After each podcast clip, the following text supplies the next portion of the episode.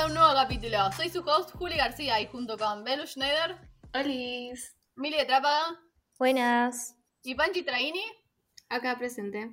vamos a estar hablando sobre la privacidad de datos. ¿Hasta qué punto realmente somos dueños de nuestra información? ¿Cómo sabemos cuán es seguro es confiar nuestra información en las plataformas? ¿Tendrán acceso las compañías solo a la información que compartimos o tendrán acceso a más? ¿Venderán esta información? ¿Podemos monetizar nuestros datos? ¿A qué estamos aceptando cuando ponemos aceptar al bajar una aplicación? ¿Cuán ético y legal es todo esto? Si les da intriga saber más sobre esto, pueden quedarse escuchándonos. No sé ustedes, pero a mí la verdad es que no me deja dormir. Bueno, para empezar, podemos hablar de qué vendría a ser la privacidad de datos, ¿no? Sí, es una de las principales preocupaciones en esta era digital. Hay mucha circulación de datos personales en Internet que llevan a cosas como el spam o el phishing. Para concretar un poco mejor, eh, el término privacidad de datos significa el derecho de los usuarios de proteger sus datos en la red y decidir qué información es visible para el resto. Porque es la misma privacidad que querés mantener en tu casa o en tu trabajo. También el derecho a evitar que otros accedan a nuestros datos personales en Internet sin nuestro consentimiento. Es un término que creo que es relativamente nuevo, que está unido a la aparición y el desarrollo de Internet. Pero ¿qué onda, chicas? ¿Ustedes saben qué pasa cuando aceptamos estas condiciones de uso del servicio y la política de privacidad? La política de privacidad es el texto legal que nos informa sobre la forma en la que se van a tratar nuestros datos personales. Toda web o plataforma debe exponerla en un apartado específico y claramente visible. En las redes sociales, cuando aceptamos las condiciones de uso y de política de privacidad, lo que hacemos en general es aceptar las cookies. No sé si están relacionadas con este término, pero las cookies es un archivo que se instala en nuestro navegador para que las empresas dueñas de las redes puedan conocer nuestro historial de navegación. Se usa mucho en el marketing para ofrecer productos y servicios que estén relacionados con nuestros intereses. Todavía hay mucha gente que no entiende la importancia de proteger la información digital y muchas personas siguen aceptando términos y condiciones de uso sin leer nada y me incluyo a mí misma. Yo también. Sí, sí, yo también. Y también cuando aceptás esta política de privacidad de datos, creo que podés haber aceptado a que la empresa de la aplicación pueda suspender el servicio en cualquier momento. Ah, ¿en serio? No estaba ni enterada. Qué horror. Vamos a morir. No es una fin. Sí, boluda, yo tenía entendido lo mismo. O sea, de un día para el otro puede desaparecer toda tu cuenta entera. Te puedes quedar sin los datos que tenías almacenados en los servidores. O sea, nada. Posta. Yo lo que sé es que cuando aceptas estos términos das acceso a tus fotos y a tu ubicación y perdés la exclusividad de estos. Básicamente tienen la libertad para hacer lo que quieran con tus datos. Sí, un ejemplo de esto es como vender tu información a terceros.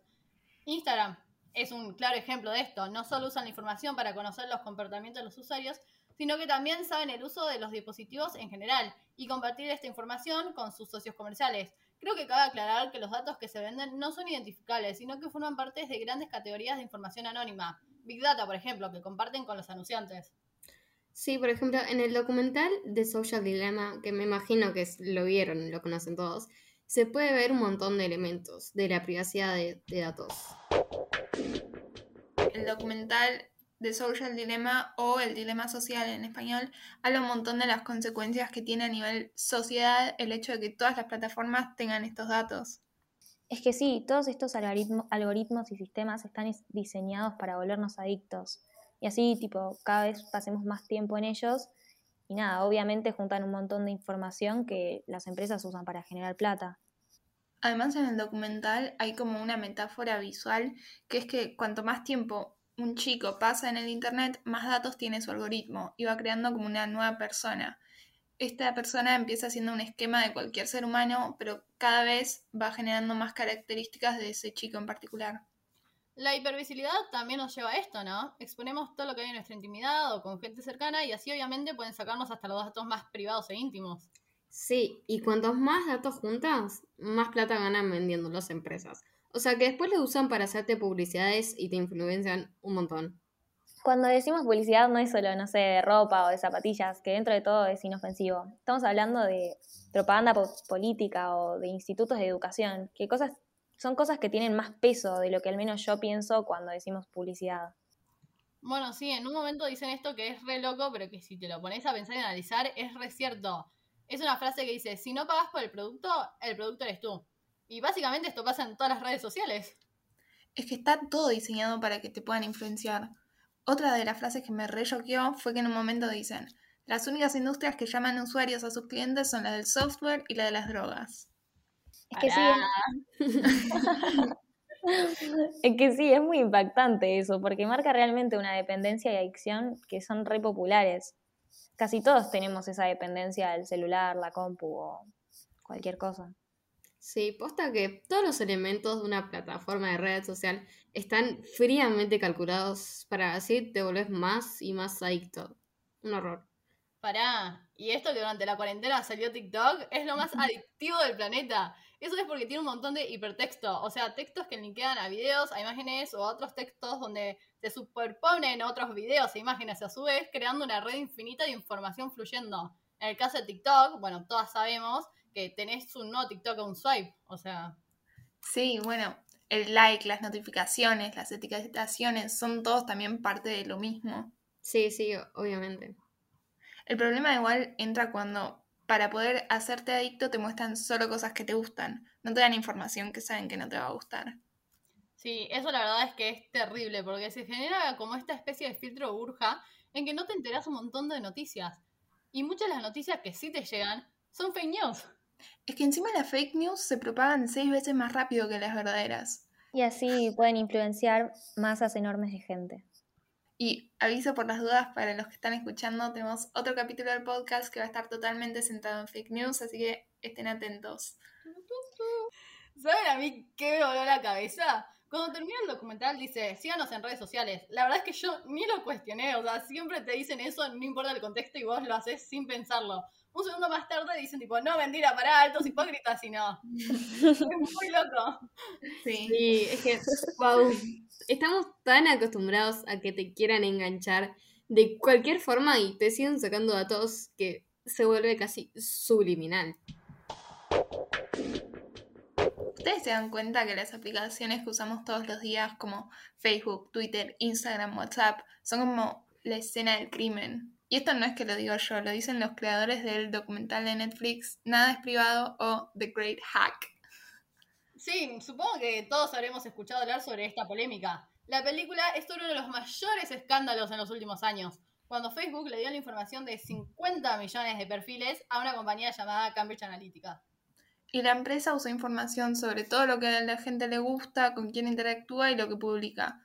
Todo para adaptar los anuncios comerciales en sus redes sociales a las campañas políticas.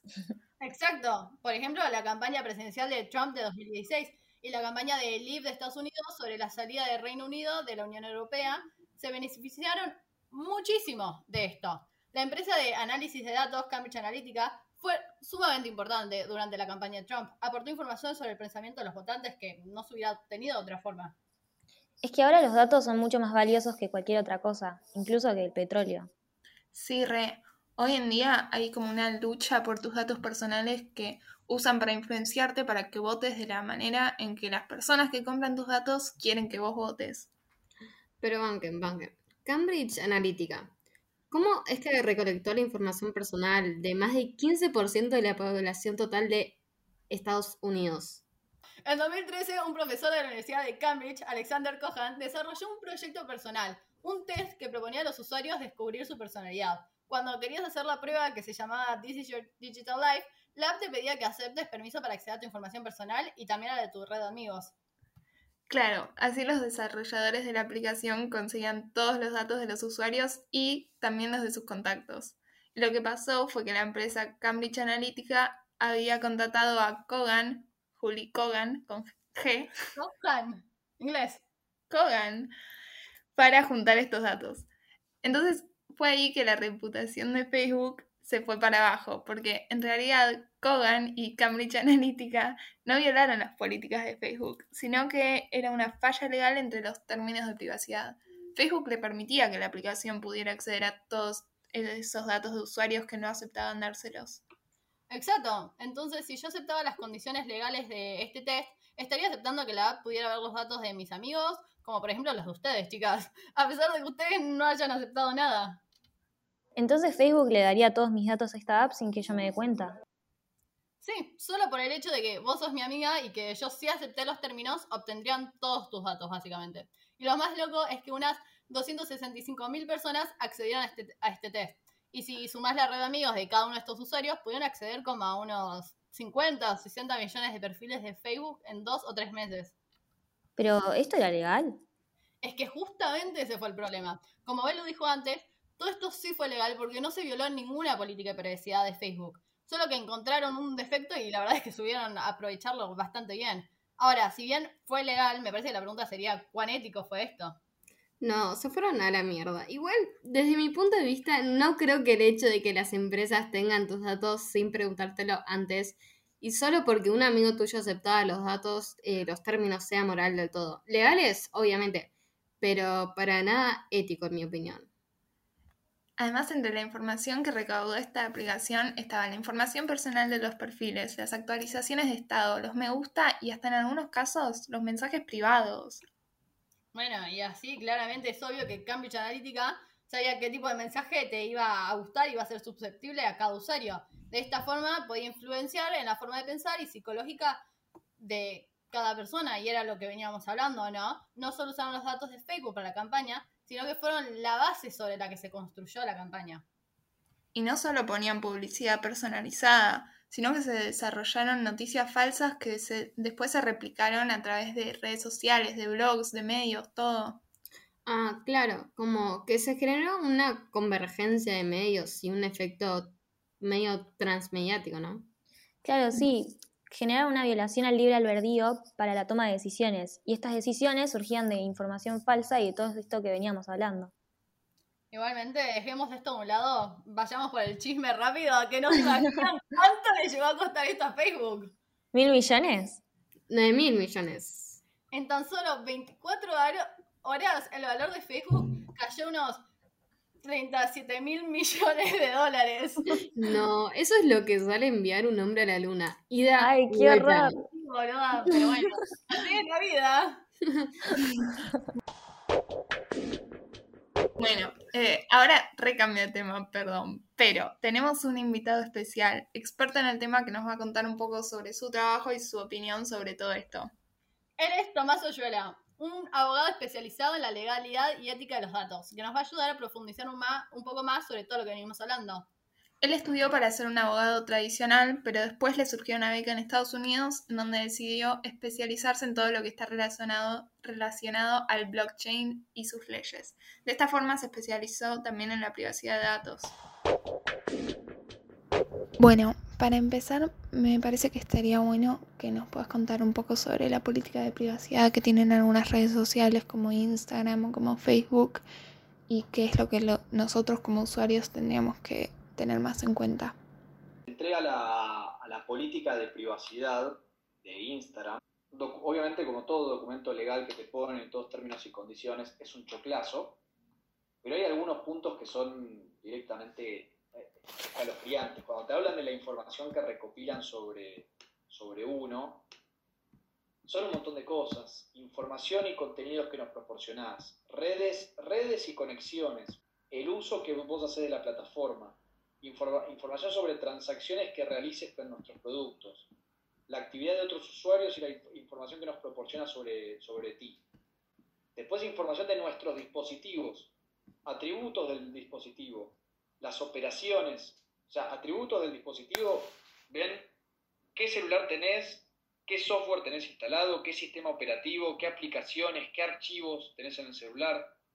Básicamente todo pueden ver absolutamente todo lo que tenemos en el celular.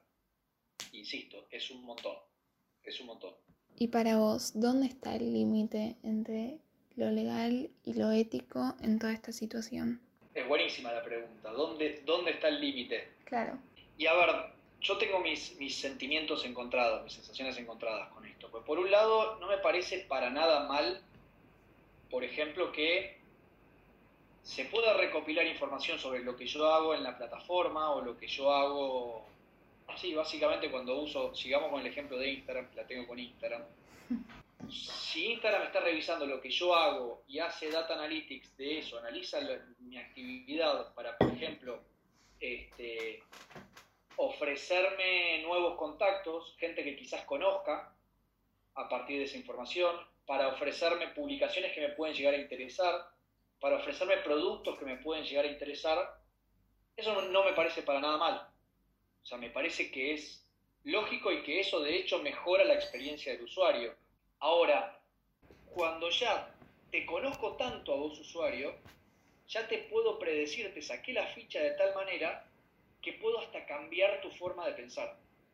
Y eso es justamente lo que hacía Cambridge Analytica. Pues no sé si se acuerdan lo que fue el escándalo, pero a resumidas cuentas, lo que se hacía es, se invitaba a la gente a llenar una encuesta de Facebook que les permitía saber la orientación política, este, un montón de la personalidad del sujeto, y a, partir del análisis y, el desmenuzar esa información, lo que ellos detectaban en Cambridge Analytica era cuáles son los perfiles o cuáles son los usuarios que aún están indecisos. Los que no son ni de izquierda ni de derecha, que están ahí en un limbo, que no están decididos. Bueno, agarremos a los indecisos, bombardeémoslos de información, ya sea para la izquierda o para la derecha, al que pague más, y lo vamos a convertir en un seguidor de derecha. Entonces en Facebook a esos indecisos les empezaban a aparecer un montón de noticias vinculadas a la derecha, un montón de noticias en contra de la izquierda, y así de a poquito con la repetición y repetición y repetición, que todos los días te vengan llenando la cabeza con eso, te terminas convirtiendo. Y entonces ese ahí ya es el punto en el cual la moralidad se dejó absolutamente de lado. Ya el hecho de que estén accediendo a toda esta información del celular está mal es inmoral, porque no tienen por qué hacerlo. ¿Y vos, dentro de tu ámbito laboral, viviste alguna situación en la que por falta de privacidad de datos haya surgido una situación fea? Por suerte, en los dos, casi dos, tres años que llevo la empresa, nunca, nunca tuvimos un incidente mayor. Sí, como anécdota, lo que las que le puedo contar es una vuelta lo que hicimos es un test de phishing. Básicamente son mails que tienen un cuerpo determinado, que te tratan de justamente engañar vendiéndote que son alguien que no son, y siempre tienen un archivo adjunto o un link malicioso. Cuando uno abre ese link o abre ese archivo, lo que hace es inmediatamente descargar el código a la computadora e infectar la computadora. Básicamente es un virus por mail, en pocas palabras. Lo que hicimos nosotros fue un test de phishing. ¿Qué fue el test de phishing? Yo armé un mail desde una casilla falsa, porque me, inventé una casilla de, Google, y les armé un mail como si fuera de recursos humanos. Le decía, bueno, eh, en pocas palabras, como eh, empleados, acá están los nuevos beneficios este, que van a regir a partir de abril del 2020. Y un link para que abran y vean esos beneficios, ¿no? Y ese mail lo mandamos a, creo que eran 90 personas de la empresa. De los 90, creo que por lo menos 35 abrieron el link. No solamente abrías el link, sino que además ingresabas todos tus datos y le, dabas así en bandeja tus datos de mail al, al hacker. Bueno, de esas 30 personas que abrieron el link, 14 además llenaron el sign-in falso. Con lo cual, yo con un solo mail un solo mail, muy barato, muy hecho, lo armé en cinco minutos, me podría haber hecho de información suficiente para literalmente tener control sobre todos los sistemas informáticos de la empresa. Y eso estuvo muy bueno porque obviamente concientizó un montón a la gente de, que empecemos a tener cuidado con las cosas que abrimos, no abramos cualquier cosa. Y una de las cosas que me llamó la atención es, bueno, qué poco preparados estamos para cuando esto ocurra, porque la verdad es que la sensación era de pánico. Así que como anécdota marcaría, marcaría eso. Qué interesante eso, que haya pasado ahí dentro de la misma empresa. Pero bueno, muchas gracias por darnos tu tiempo. La verdad que nos sirvió un montón, me parece. No hay problema. Bueno, me alegro, me alegro que les haya gustado y si necesitan algo adicional me escriben por mail. No tengo problemas en contestar preguntas, si hay algo que se haya escapado o no haya quedado grabado. Me avisan. Vamos a terminar con una serie de tips sobre la privacidad de datos. Obviamente no los vamos a dejar sin respuestas a sus crisis existenciales. No, pará, boluda, ¿qué te pensás? Tampoco somos tan crueles. Ocho trucos para proteger su privacidad digital. Sigan estos consejos para mantener sus datos personales seguros y protegidos. Primero, lean las condiciones antes de hacer cualquier tipo de información en Internet o arte de alta en algún servicio. Segundo, lo mejor es que no compartan información personal en webs o redes sociales, ni tampoco muestren fotos que las pueden comprometer de alguna, de alguna manera. Tercero, en Instagram, Facebook o cualquier red social, solo acepten solicitudes de amistad de personas que conozcan o perfiles de confianza. Cuarto, también configuren la privacidad de su perfil en las plataformas o servicios en los que se hayan registrado. Quinto, eliminen de forma periódica su historial de navegación o configuren el navegador para que no almacene esta información. Sexto, eviten conectarse a Internet a través de redes Wi-Fi públicas, no seguras como, no sé, hoteles, locutorios, aeropuertos. Séptimo, recuerden cerrar sesión siempre, sobre todo cuando entran en su cuenta de un dispositivo al que, al que otros podrían tener acceso. Y el último, el octavo, desconecten el GPS de su teléfono móvil cuando no lo estén usando. Así pueden evitar que se sepa dónde están en cada momento. Bueno, hasta acá llegamos por hoy, me parece, ¿no? Sí, espero que hayan disfrutado de toda esta información que preparamos para ustedes. Estuvo muy bueno hablar de todo esto. Los límites entre lo legal y lo ético son cada vez más difusos. Por un lado está buenísimo que las plataformas te recomienden cosas que te puedan interesar y se adapten al usuario, me parece. Pero cuando empiezan a usar estos datos con el fin de monetizar las plataformas e, e influenciar a los usuarios, y encima para eso se meten en tu celular, ya llega toda la situación a otro extremo que me parece que ya no está tan buena. Es que sí, hay que tener mucho cuidado, porque es cuando las aplicaciones están en uso que tienen acceso a todo tu celular. Por ejemplo, Instagram está en uso mucho más de lo que uno piensa. Por ejemplo, cada vez que te mandan una notificación es señal de que esta app está activa y en constante uso a pesar de que no te des cuenta. Sí, fue muy interesante hablar de estos temas. Me encantó. Me voy con un montón de cosas que antes no sabía. Sí, siento que es muy importante saber acerca de estos temas para poder cuidarnos y también para saber cómo prevenir situaciones que seguramente no nos gustarían.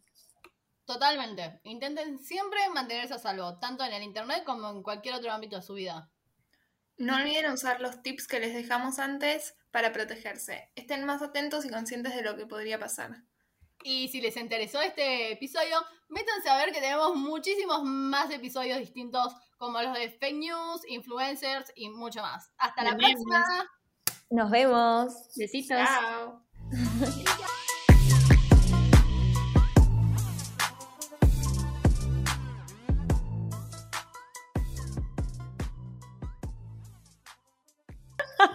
Presento al robot. Problemas técnicos.